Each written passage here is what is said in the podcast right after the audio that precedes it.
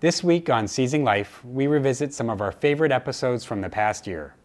We begin with an excerpt from our conversation with Cure's founder, Susan Axelrod. It's no wonder that you started Cure, but you are the mother of three children. You have a special needs child. Your husband is traveling a ton. This is no small feat in the midst of all of this.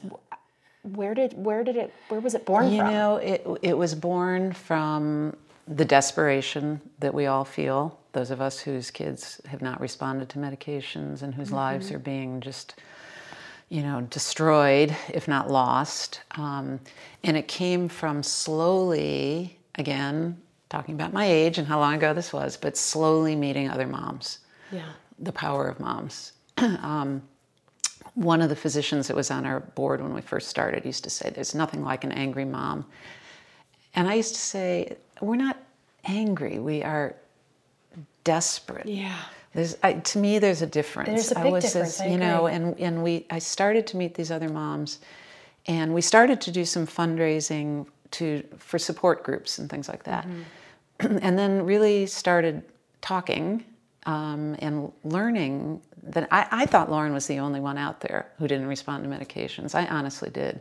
I thought epilepsy's certainly been cured and solved by now, and I just have this fluky child you know, f- fast forward to meeting some moms, and I'm like, no, there's a lot of us. There's a lot of us, Yeah. and it's you know, it's a spectrum. There's some who, um, you know, as as who lose their lives. There's some who can function fairly well. There's some Lauren's sort of maybe in the middle of there.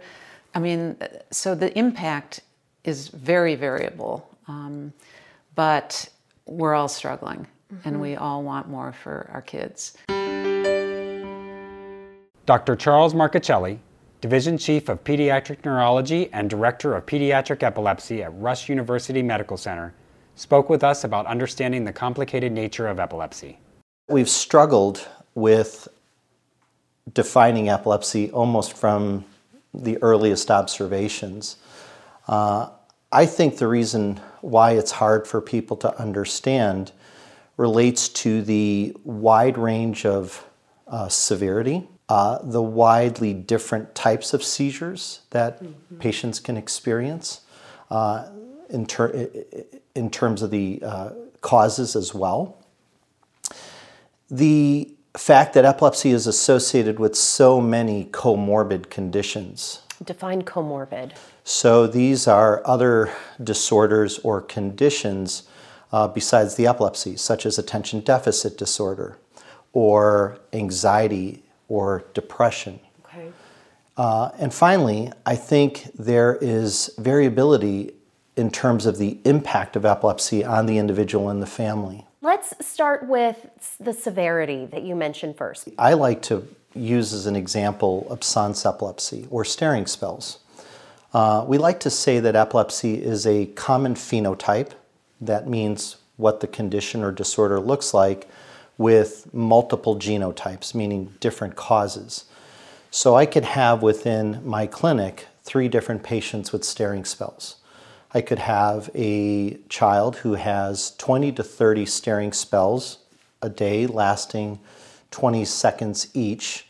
And this child, uh, hypothetically speaking, uh, developed that epilepsy at about three to four years of age. And so this child probably has childhood absence epilepsy. Contrast this with another child who also has 20 to 30 staring spells per day, brief, but in contrast to the first kid, this child has uh, generalized tonic-clonic seizures and developed the seizure much later, nine, ten years of age. In the first case, that child will probably outgrow that epilepsy by the time she's a teenager and has gone through puberty. In the second case, that child has a lifelong condition that she'll have to deal with. Um, a third case is a child who comes with a staring spell, perhaps developed it at nine, the epilepsy at nine years of age, and this child will have longer staring spells uh, and perhaps uh, they can progress to generalized tonic-clonic seizures.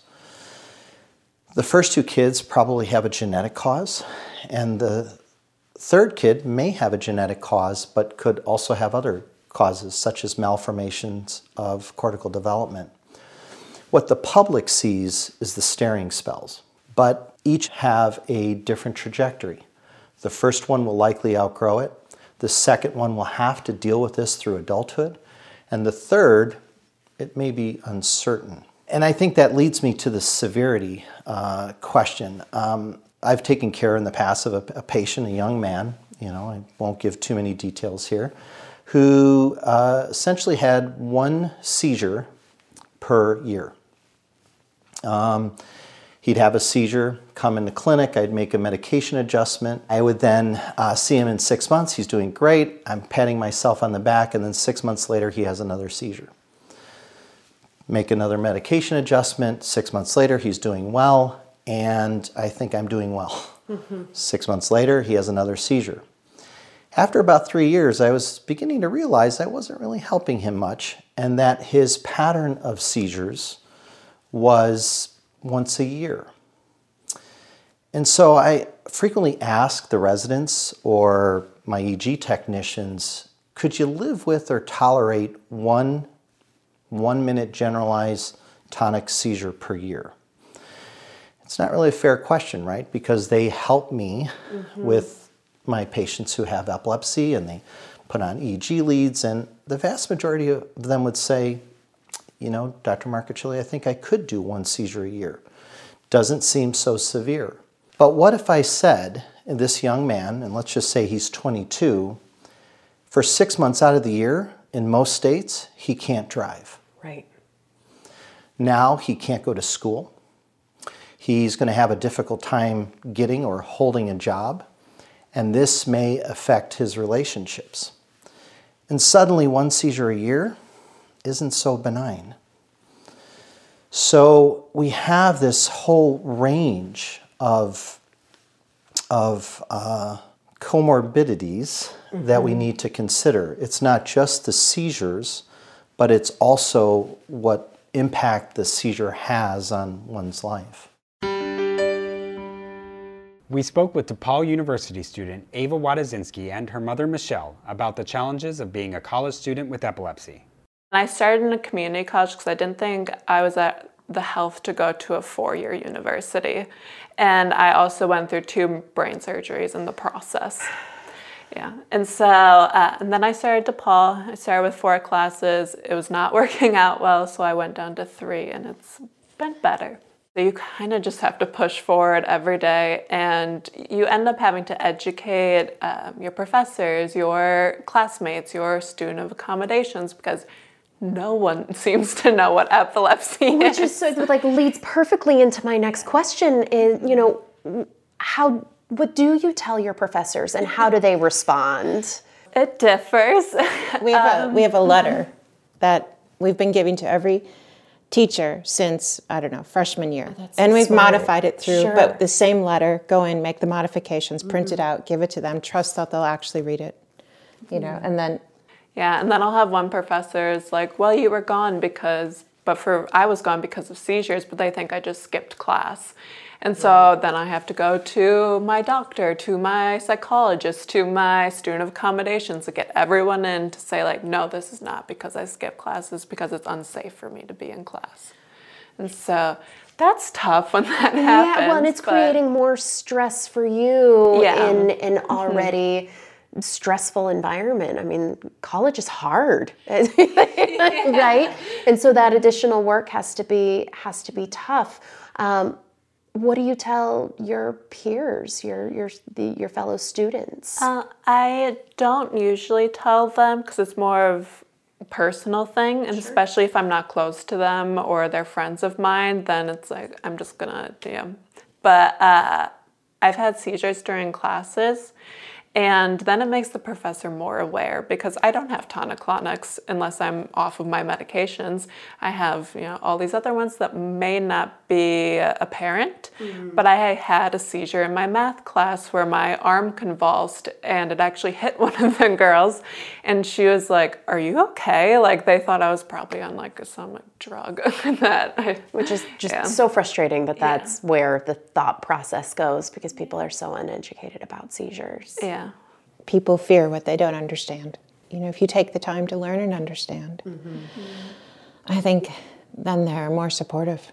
If you think of it before epilepsy touched your life, mm-hmm. how much did you know about epilepsy? Nothing. I yeah. knew. I, I knew the the tonic what I saw on Gr- Grey's Anatomy. Exactly. exactly. you know, and, and, and me too. I didn't know anything about it, and so I try to remind myself. You know, unless there's a family member or a friend or you know that has it, it's they don't understand. Yeah. And so first we try to go gently with education mm-hmm. and hopefully that resolves everything. Dr. John Millichap, attending physician for neurology and epilepsy at Ann and Robert H. Lurie Children's Hospital, discussed the benefits of genetic testing for epilepsy patients and their families. What is the connection between genetics and epilepsy? Sure. So uh, we know a lot about the causes of epilepsy, and on the same in the same breath, I'll say we know very little. So. Uh, we know of you know hundreds of genes that are related to epilepsy, and having a, a variation in the genetic code for those spe- uh, specific genes alters the function of the machinery in the body that that gene codes for. So if there's a variation in that piece of machinery in that channel, uh, then the balance can be off. So where you have more electricity in that brain cell, and more electricity then leads to seizures. So okay. that's just one example. There can be other genes that are related to the actual structure of the brain. So uh, they can lead to actual malformations of the brain that we can see on a picture, like in an MRI. So, talking about variants in the genetic code, you know, not all epilepsies are necessarily inherited. You get your, your test results back and they're talking about this variant or that variant. What causes those variants if it's not hereditary? Sure. This is one of the, the first things that I talk to parents about when I'm uh, leading into talking about doing genetic testing or re- uh, recommending genetic testing is that most of uh, the you know, early onset uh, childhood epilepsies are actually uh, new in the child and not from the parents. So, um, you know, sort of back to basic biology, after the egg and the sperm come together, uh, then uh, it forms the, the child, and the, the DNA has to be copied uh, every time the cell splits. And uh, in a normal, in, in everybody, you, me, every time that that's copied, there's going to be little mistakes, um, little changes to the DNA. And sometimes those changes don't make any difference whatsoever and uh, we just go on uh, being ourselves. And then sometimes early on, uh, one little change will be then uh, important. It will change the function of, of that one gene, of that one piece of machinery that it can cause epilepsy and be in all subsequent cells in the body. What are the tests that are available? What are the tests that you order as a clinician? And you know, what are you looking for in those tests? Sure. I got into neurology about 11 years ago, and at that point, genetic testing was not uh, used in, as a first line uh, test whatsoever. Uh, things have changed to the point where uh, almost every patient that I see today, uh, once I've established the diagnosis of epilepsy, taken a history and looked at the EEG, the MRI, my examination, uh, and I haven't determined a cause of the epilepsy, I'll talk to parents about the availability of genetic tests.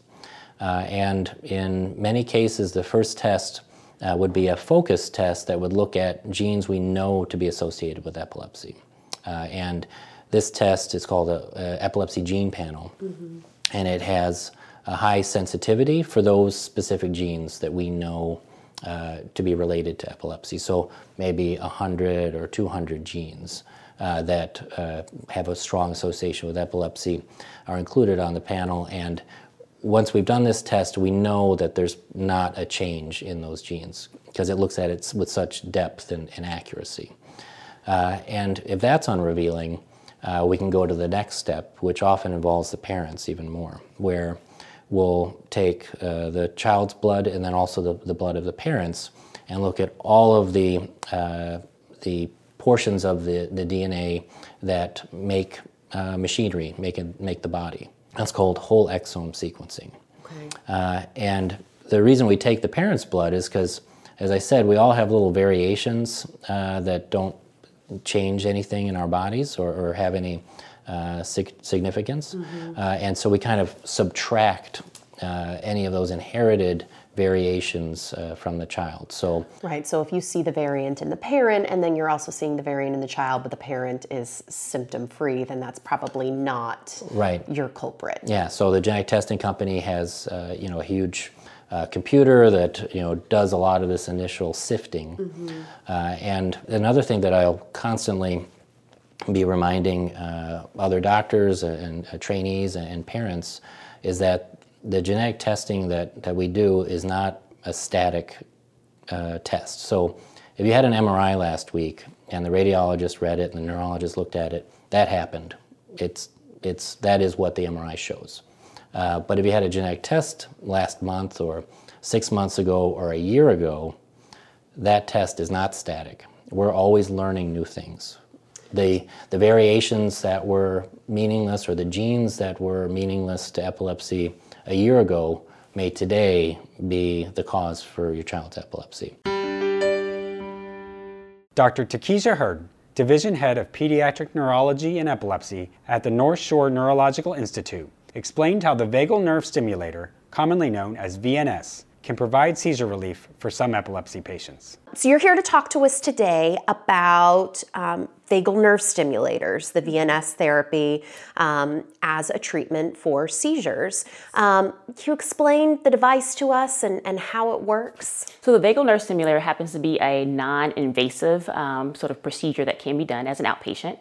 It's a non open brain surgery. It happens to have a coil that sort of wraps around the vagus nerve, um, and they have a generator that sort of placed on the left side in the, like maybe a couple of inches below the clavicle.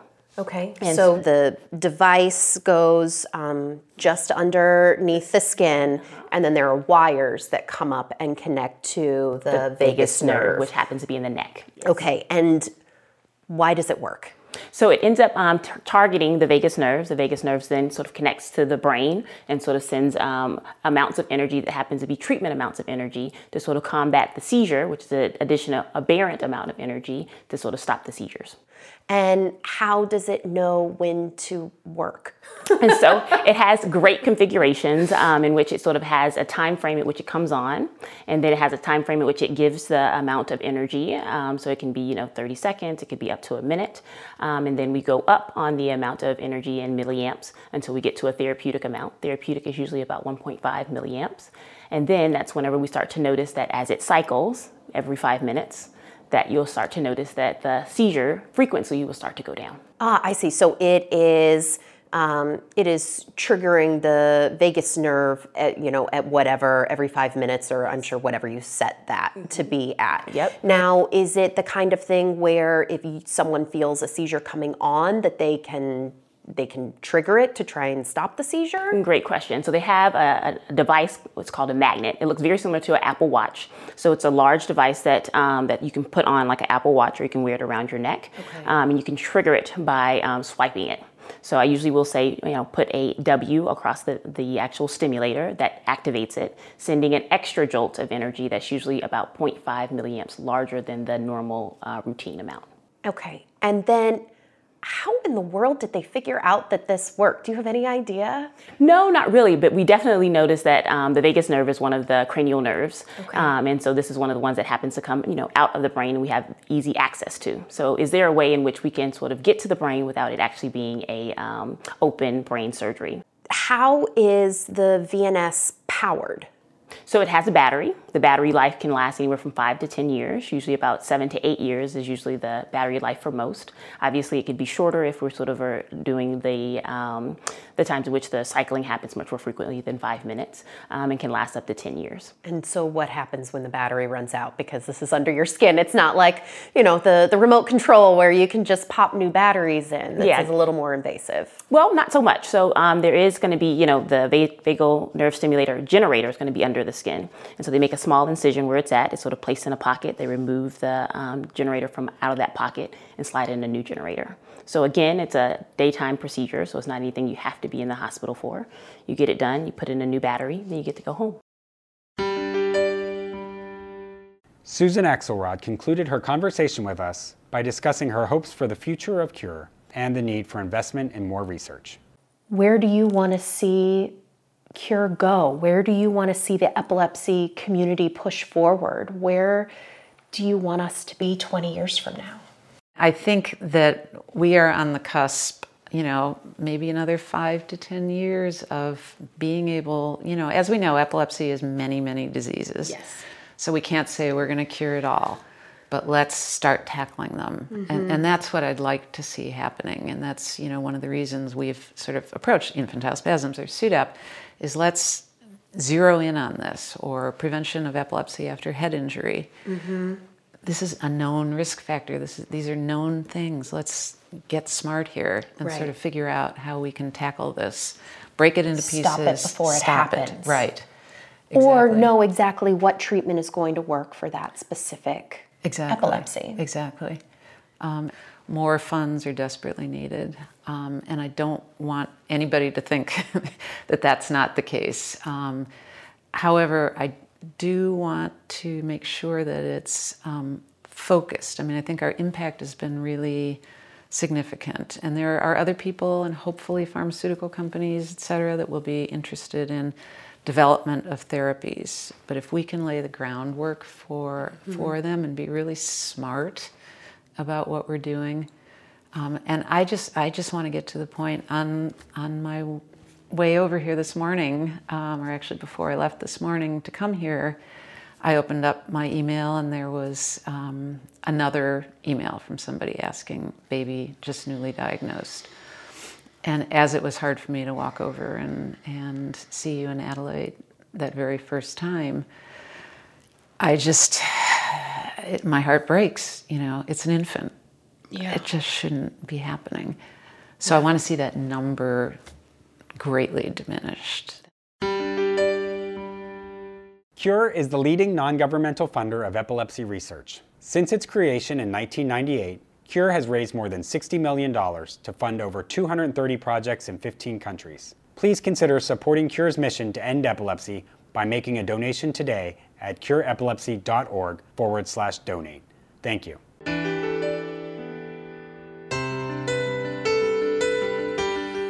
The opinions expressed in this podcast do not necessarily reflect the views of Cure. The information contained herein is provided for general information only and does not offer medical advice or recommendations. Individuals should not rely on this information as a substitute for consultations with qualified healthcare professionals who are familiar with individual medical conditions and needs. Cure strongly recommends that care and treatment decisions related to epilepsy and any other medical condition be made in consultation with a patient's physician or other qualified healthcare professionals who are familiar with the individual's specific health situation.